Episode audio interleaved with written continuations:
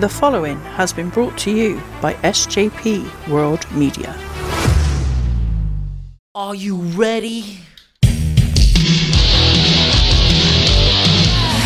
my sexy boy. Eat your heart out, girls. Hands off the merchandise. The showstopper, Mr. WrestleMania. Degenerate into something fool. We just got tired of doing what you told us to do. That's a brace, boy. Yeah. Well, you love Shawn Michaels or you hate him, it's really irrelevant. He's a magnificent athlete. I will give you a show like you have never, ever seen before. Why? Because I can.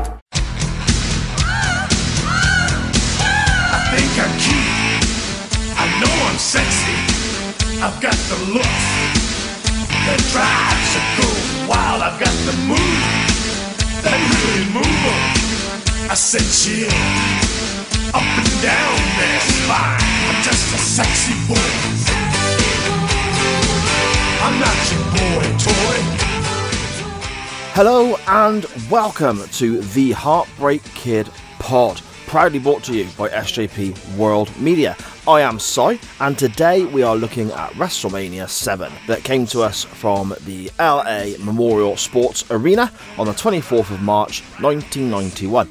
There's quite a few historic notes, I guess, with regards to this particular WrestleMania. Uh, first of all, with regards to the match that we're looking at today as we go through Shawn Michaels' WrestleMania career show by show by show. Uh, this is the final uh, time Michaels wrestled as part of the Rockers at WrestleMania, and also connected to that, I guess. This is the final WrestleMania match for Marty Jannetty. He had opportunities uh, in the in the years that came after this with regards to WrestleMania matches. I mean, for example, when we look at the next WrestleMania match in Shawn Michaels' career, his first solo outing at WrestleMania 8. He is facing Tito Santana.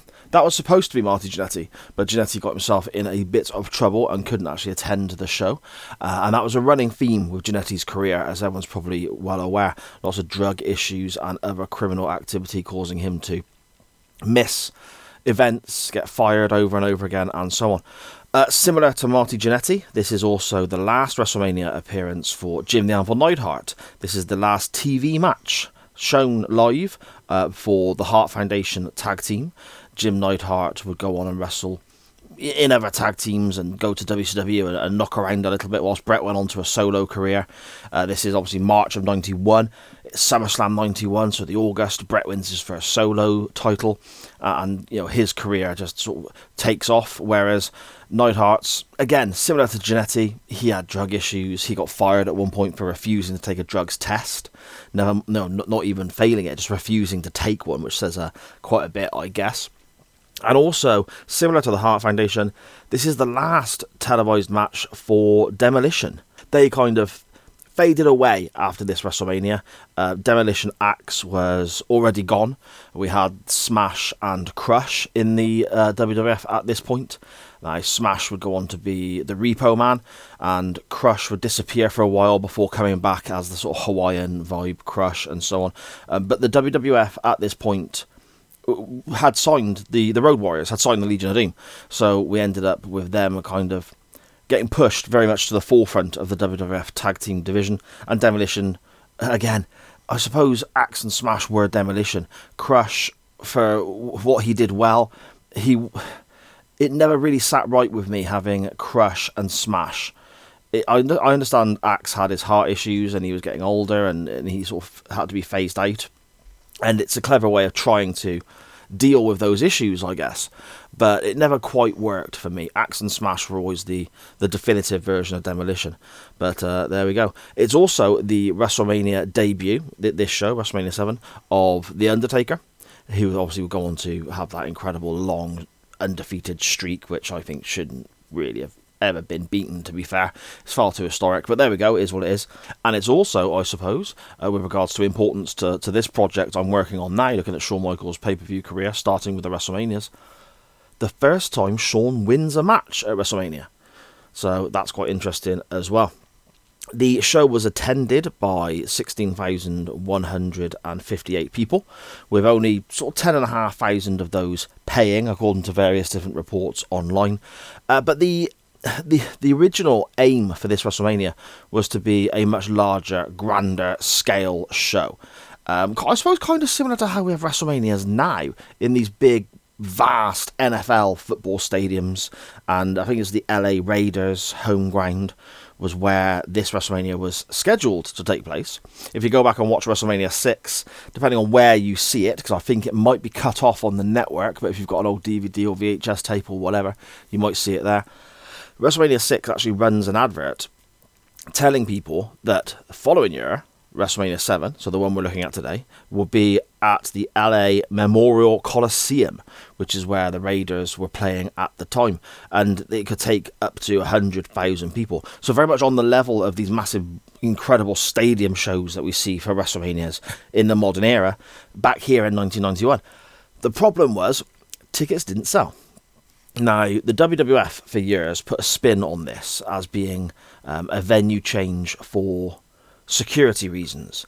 Um, the big the big issue for security was the headline match for this particular pay per view was Hulk Hogan taking on Sergeant Slaughter.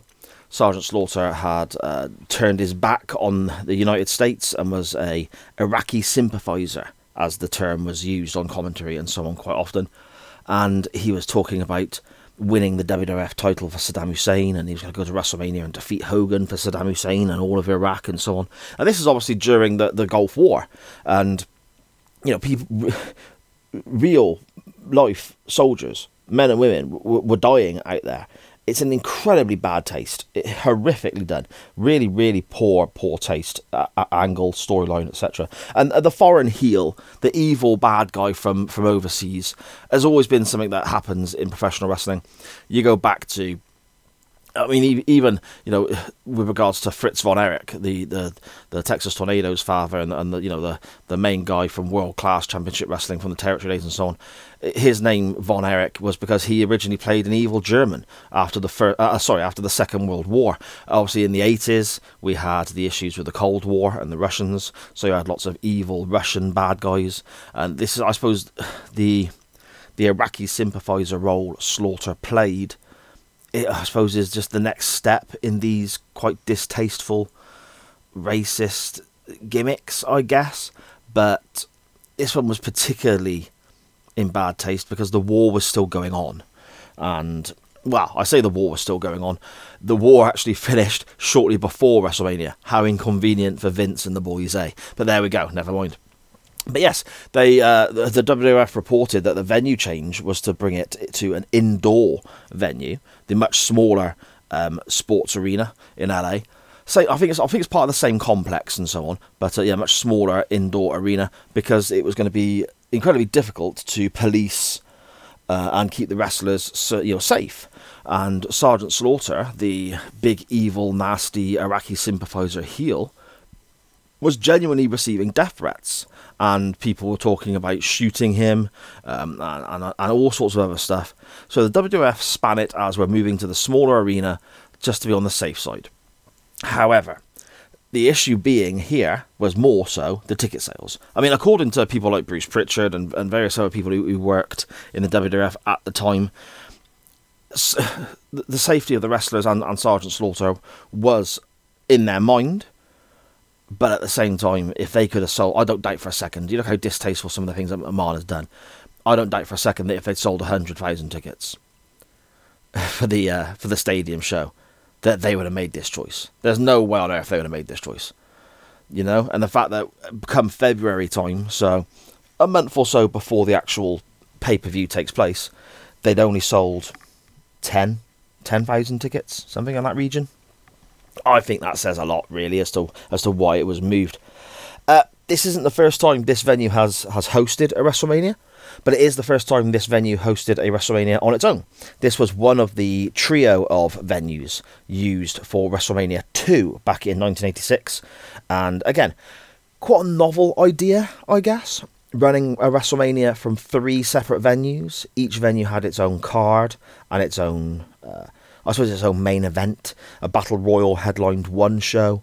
Um, Hogan versus Bundy in a cage headlined the pay per view overall, but also headlined another show. And I'm, I'm not sure what the other the other venue had. Maybe a tag team title contest potentially was headlining the third venue, and it would all get spliced together and broadcast live via closed circuit television and, and so on. But this is the first time that this venue hosted a WrestleMania on its own, with, without sharing it with two other venues. Now, we begin this card with Willie Nelson singing the um, American national anthem. Interesting take on that, I guess. Uh, before we go to see a promo by Marty Jannetty and Shawn Michaels, and it's just standard, you know, early nineties, late eighties babyface promo. Um, we know they're big and strong, but we're going to go out there and do our best and, and all that sort of stuff. And you know, it's very similar, I suppose, to how we saw a promo on previous episodes of the, the HBK podcast. Again, Jannetty does a great deal of the talking. Shawn has his say as well, but it's it's something of nothing really, uh, which is a kind of kind of a lot of the mid card guys back in that that era. These are the kind of promos they would cut. The the kind of almost cookie cutter. You know what they're going to say, and and so on. Maybe stems from the territory days when guys used to have to cut the same promo over and over again, but just changing the name of the city they were going to. Maybe that sort of plays into it. I'm not too sure, but anyway. The uh, pay per view begins with Gorilla Monsoon talking to us. He's going to be our lead commentator for this again. Uh, I suppose another little sort of historic note this is the first WrestleMania where we don't have uh, Jesse Ventura in some form or another taking part. Bobby Heenan is going to be commentating on the rest of the event with Gorilla Monsoon, but the Rockers' opponents for this particular opening contest of WrestleMania are the Barbarian and Haku. Now, they are part of the Heenan family, so Bobby Heenan is naturally going to be at ringside. So, when Heenan is at ringside with his particular charges, his particular clients during this show, we have Lord Alfred Hayes uh, popping up later on in the pay per view. But for this match here, for the opener, we oddly get Hacksaw Jim Duggan come to the ring, carrying his 2x4 covered in the, the American flag and shouting ho to the crowd and all that sort of stuff. Uh, Duggan does okay, I guess. I mean, the guy's more than confident, a more than confident talker, and you know he's been around the business quite a while by this stage. But I'm not hundred percent sure if commentary is is his forte. He does okay. He does okay. Uh, the the heels, the team of Haku and Barbarian, they're in the ring already, and the Rockers' music hits, and the crowd naturally, as as they have done in the previous episodes we've looked at, they react hugely positively. They they love these guys. You know, the crowd just pop for their music, and they do the high energy running to the ring and spinning around the ropes and jumping about and all that sort of stuff. And, and again, the, the energy's up, the crowd are buzzing. It's it, it's a it's a good way to open the pay per view, I suppose. Having a tag team that is very popular, very high energy, and so on.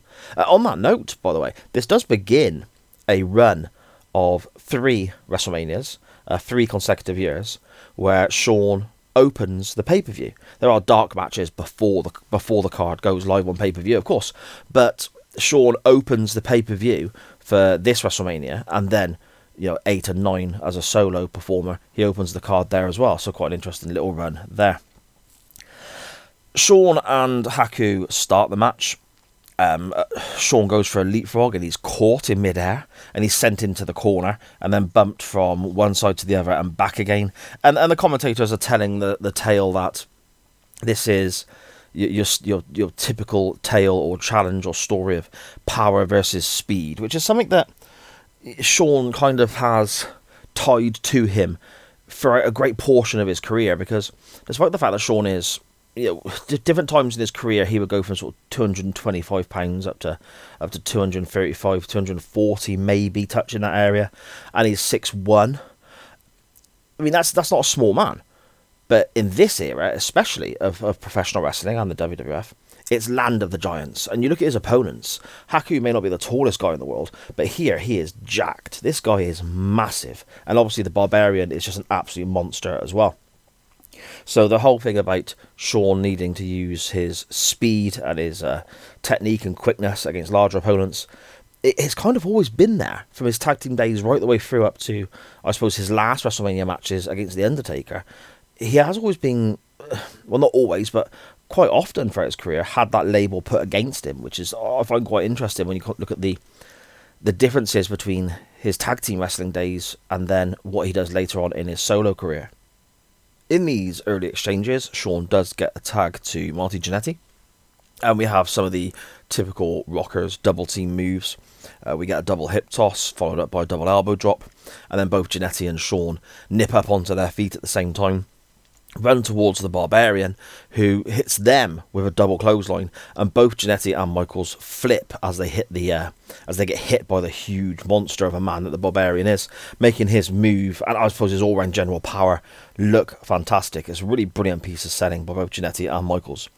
Um, eventually though he eats two super kicks a double super kick from Shawn and Jannetty and falls out the ring. Before things settle down a little bit into more of a I suppose, traditional tag team style contest. Jannetty and the Barbarian are in the ring.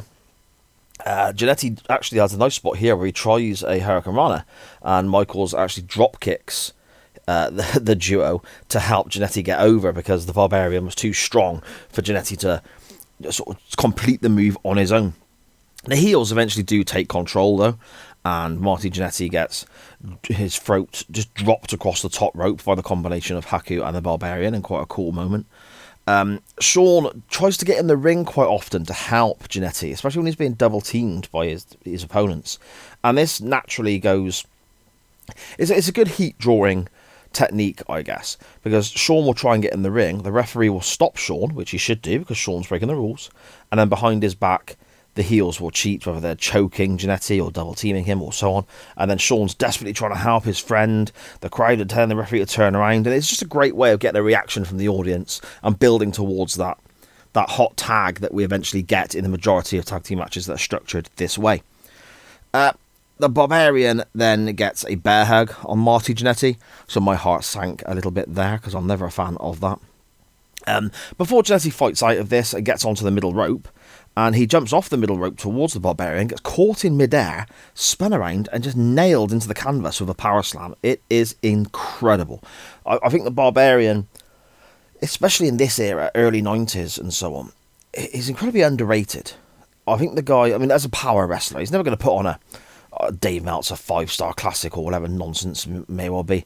But I think as a, as a mid card guy, as a mid card heel, big and strong, big powerful dude, it, he did a lot of things that at the time you looked at and go, wow, that looked good.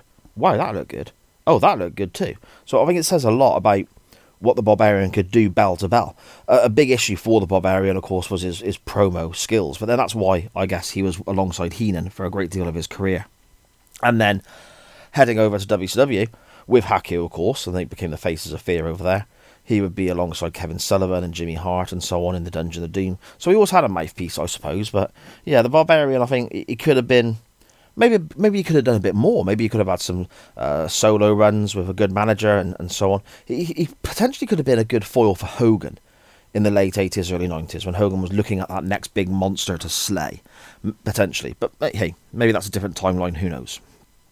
After Jannetty takes the big power slam, he's led in the ring just flat out and the barbarian goes to the top rope for a, a top rope diving headbutt. He misses this, which allows Jannetty to make the hot tag to Shawn. Uh, Shawn Michaels fires up on Haku uh, and the barbarian before uh, doing the spot in the corner. Now, I liked this. He's got Haku in the corner. He stood on the middle rope, Michaels, that is, and he's doing the, the 10 punches to the head, and the crowd are counting along one, two, three. That spot in itself, I dislike, first of all. Because if you're punching somebody in the head in the same spot 10 times, you're going to damage them, you're going to damage your hand. And no one ever sells this shit. No one ever reacts to it, so it makes it look ridiculous. But the crowd counts along and it is what it is. When Shawn gets to six, however, he has a little look over his shoulder to see the barbarian running into the ring, and he just springs off the middle rope, twists in the air, and hits the barbarian with a crossbody. And I just thought that was. You don't see that sort of thing, especially in 1991. You don't see that sort of thing very often. That really stood out to me as being quite a cool little moment. Shawn then gets a sunset flip attempt on Haku, but he can't quite get him over to attempt the pinfall.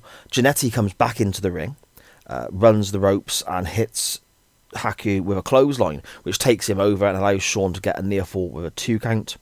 Um, the Barbarians back in the ring again. Jannetty and Michaels, both still in the ring, hit a double dropkick to send the Barbarian out of the ring. And then they both head to the top rope. Haku was on the on the mat. They both head to the top rope. Now, in my mind, I'm thinking they're going for the double fist drop, which was their finisher. But Haku starts standing up, so I don't know. Uh, and again, p- please, people reach out on Twitter and so on, and let me know if if you're any wiser than I am. Uh, at SJP Words on Twitter or at SJP World Media is the network that carries this show. I don't know if they were supposed to hit their double fist drop finisher, and Shawn or Jannetty then would win the match with that. Because Haku starts to stand up, and we get a moment where both Jannetty and Michaels are kind of just. It's literally like a second, but they just kind of look like, a little bit like, oh shit, what do we do? Before Jannetty comes off the top rope and nails Haku with a drop kick, Haku then starts standing up again, and then Michaels comes off the top rope on the other side with a crossbody block and gets the three count. So there we go. Shawn wins his first WrestleMania match after what on his on his third attempt, I guess. But yeah, the finish was a little bit of a funny one. But again, decent opener. I mean, this WrestleMania gets off to a good start. I I suppose with regards to rating this particular match, um, this is probably the the best of the three that we've seen so far. Uh, it's it's a good little match, good good heels face dynamic, good tag team wrestling, all very simple, but it does the job. The crowd are into it. Um, I mean, Michaels and Jannetty look great. Haku and, and the Barbarian uh, do their role very very well as as well. The commentary is not spectacular, but it is what it is. I, I'd probably say a six, a six out of ten from me for this one it, it does its job as a good opener, gets the crowd fired up, and, and leaves the crowd happy after the first match because the baby faces win. So there we go. Uh, similar to the previous episode of the HBK pod, there's not much we can get from Shawn himself with regards to his autobiography, Heartbreak and Triumph, uh, to discuss about this match. There's literally no comment about it whatsoever. Uh, Shawn discusses um, about winning the tag team titles from the Hart Foundation, and then the ropes breaking and it not counting, and then goes into more about he and Jannetty's split and what they decided to do on screen with regards to that split as well, which is something that we'll dive into a bit more next time on the HBK pod when we cover Shawn's first solo WrestleMania contest at WrestleMania 8. But yeah, in, in Shawn's book, there's there's no mention of this whatsoever. But again, I suppose I suppose you had a lot of matches on pay per views in the 80s and the early 90s that were just, I suppose, just there to get people on the card and to fill the card up. I mean, this WrestleMania itself, it's a mammoth show for the era. It's three and a half hours long. There's, I think, 14 matches, maybe 15 with a dark match potentially on the card. And some of them go go a while. The main event goes a good 20, 25 minutes. You also have Savage versus the Warrior on this card, which goes quite a long time as well. So it's quite a mammoth show, this one. And again, I suppose uh, similar in a way, I guess, to the Warlord and the Bulldog, which is on this card as well. Those guys wrestled at pretty much every pay per view in 1991, but there wasn't a massive story. And it's the same as various other contests in, in the undercard um, for these these pay per views. You had a couple of feature bouts, and the rest were just matches put on the television. If there was a bit of story there, great. If there wasn't, it didn't really matter. And this is kind of how this match feels. It's very much a case of it's just there to open the show. There's not much else going on with regards to uh, the Rockers and their background at the time, which I suppose leads into Shawn's mindset of maybe it's time for him to go off and go solo in the coming months and so on. Um, by the time, like I said, we get round to the next WrestleMania, Shawn is solo. Uh, he has Sensational Sherri with him, and he opens that show as well. And I think that one is actually in front of over 60,000 people in the dome. But we will come to that next week. There we go. Thank you so, so much for taking the time to listen to this episode of the HBK podcast here on SJP World Media. Uh, if you want to get in contact with me or find out about any other shows and content that I'm involved in, or any of the content that numerous other people are involved in, or via SJP World Media, you can do on Facebook, Twitter, and all your podcast players, platforms, and providers, and YouTube as well, and Twitch, and we're, we're bloody everywhere. Just track us down at SJP World Media. You can catch all of the live shows that the network carries, like Chain Wrestling on a Monday night, live football coverage as well with the volley. We have uh, Matt Lewis Dan Griffin and Conor McCabe giving you alternative commentary and just a bit of a social place to hang out whilst the football's on and chat as well. I guess it's always a good laugh with those guys on the volley. And then non live content weekly. We have all sorts of podcasts coming out as well, looking at wrestling, TV, music, and all sorts. And loads more shows coming and shows returning that have finished for at the end of the season, like the Doctor Who pod and so on. Make sure you're checking all of that out. Give the network a follow, give us a try, and let us know what you think. You can reach out to me personally on Twitter at SJPWords, and again, the network itself is at SJP World Media. Next week, WrestleMania 8. Shawn opens the show again. Tito Santana, his first singles match. And we're probably going to talk a bit of the Rockers splitting up as well. Okay, so from me, the last thing to say, I guess, is, as always, thank you for listening.